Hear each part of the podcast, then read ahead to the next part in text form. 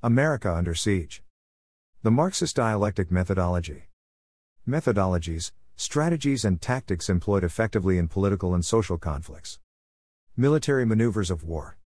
Penetration of the center, envelopment of a single flank, envelopment of both flanks, attack in oblique order, feigned retreat, attack from a defensive position, and the indirect approach.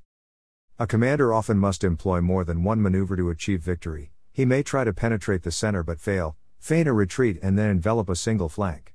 Each has advantages and disadvantages, while may be more effective in some situations and less in others. There is also one modern maneuver of war offensive revolutionary guerrilla warfare. This maneuver has actually been around for a while but is only now becoming a legitimate, effective means of victory. The strategy is to create diversions to distract and confuse your adversary, and while he is distracted, attack him at his core. This military tactic is also effective in political, religious, and social conflict. The dominant philosophy driving this strategy comes from a tactic known as the Hegelian dialectic developed by George Wilhelm Hegel, an influential German philosopher in the 18th and 19th century. What about Hegel? The state has the supreme right against the individual, whose supreme duty is to be a member of the state. For the right of the world spirit is above all special privileges. Author slash historian William Shirer, quoting George Hegel in his the Rise and Fall of the Third Reich, 1959, page 144. In 1847, the London Communist League, Karl Marx and Frederick Engels, used Hegel's theory of the dialectic to back up their economic theory of communism. Now, in the 21st century, Hegelian Marxist thinking affects our entire social and political structure. The Hegelian dialectic is the framework for guiding our thoughts and actions into conflicts that lead us to a predetermined solution. If we do not understand how the Hegelian dialectic shapes our perceptions of the world, then we do not know how we are helping to implement their vision. When we remain locked into dialectical thinking, we cannot see out of the box. Hegel's dialectic is the tool which manipulates us into a frenzied circular pattern of thought and action. Every time we fight for or defend against an ideology, we are playing a necessary role in Marx and Engels' grand design to advance humanity into a dictatorship of the proletariat. The synthetic Hegelian solution to all these conflicts can't be introduced unless we all take a side that will advance the agenda. For example, a person can draw you into a conflict and convince you to take a side by feigning a desire to understand your point of view in search of common ground for cooperation or compromise. It goes something like this We don't agree on a religious view. Your opponent states their case and asks that you help them understand your views. You have now been drawn into the dialectic. They will always respond with a counterpoint, criticism, and ridicule. If you do not concede to a compromise, they will inevitably resort to condescension and threats. Your opponent will be tireless and relentless in perpetuating the conflict until they gain a compromise from you. The Marxist socialists' main goal is global domination.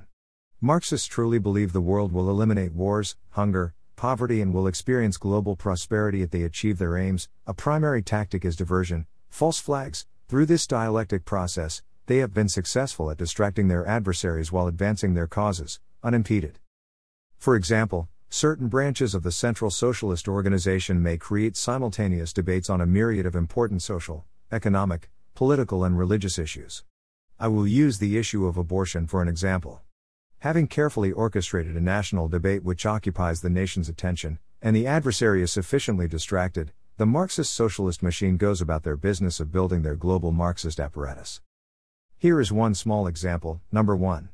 Thesis A Democrat, i.e., socialist, says to a Republican, i.e., conservative, it is a woman's right to abortion. The two sides argue and debate the point. Number 2. Antithesis The unborn have rights and abortion is murder. Number 3. Synthesis, compromise, abortion should be allowed in the case of incest, rape, or to save the mother's life. The conservative agrees to the compromise. The results? The conservative has ceded 25% of the high ground on abortion. The new reality is that the conservative's position is now 75% of what it had been, and the socialist's position has grown 100%. This process repeats, and the conservative falls into the trap again, losing 25% again, and the socialist gains 50%.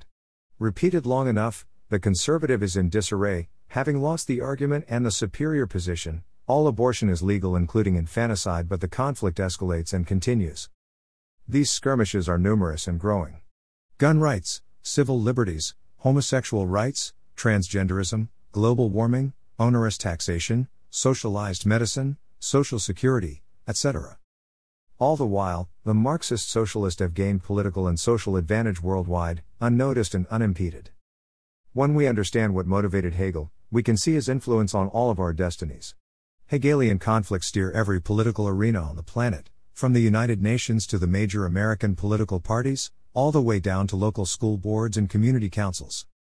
Dialogues and consensus building are primary tools of the dialectic, and terror and intimidation are also acceptable formats for obtaining the goal. The ultimate third way agenda is world government. Once we get what's really going on, we can cut the strings and move our lives in original directions outside the confines of the dialectical madness. Focusing on Hegel's and Engels' ultimate agenda, and avoiding getting caught up in their impenetrable theories of social evolution, gives us the opportunity to think and act our way toward freedom, justice, and genuine liberty for all. Today, the dialectic is active in every political issue that encourages taking sides. We can see it in 1. Environmentalists instigating conflicts against private property owners, in 2. Democrats against Republicans, in 3. Greens against Libertarians, in 4. Communists against Socialists, in 5. Neocons against traditional conservatives, in 6. Community activists against individuals, in 7. Pro choice versus pro life. No matter what the issue, the invisible dialectic aims to control both the conflict and the resolution of differences, and leads everyone involved into a new cycle of conflicts. The dialectic and the Marxist global agenda is moving along at breakneck speed. The only way to completely stop the privacy invasions, expanding domestic police powers, land grabs, insane wars against inanimate objects, and transient verbs, covert actions, and outright assaults on individual liberty is to step outside the dialectic. This releases us from the limitations of controlled and guided thought. It was for freedom that Christ set us free, therefore keep standing firm and do not be subject again to a yoke of slavery. Galatians 5:1. Go to part 3.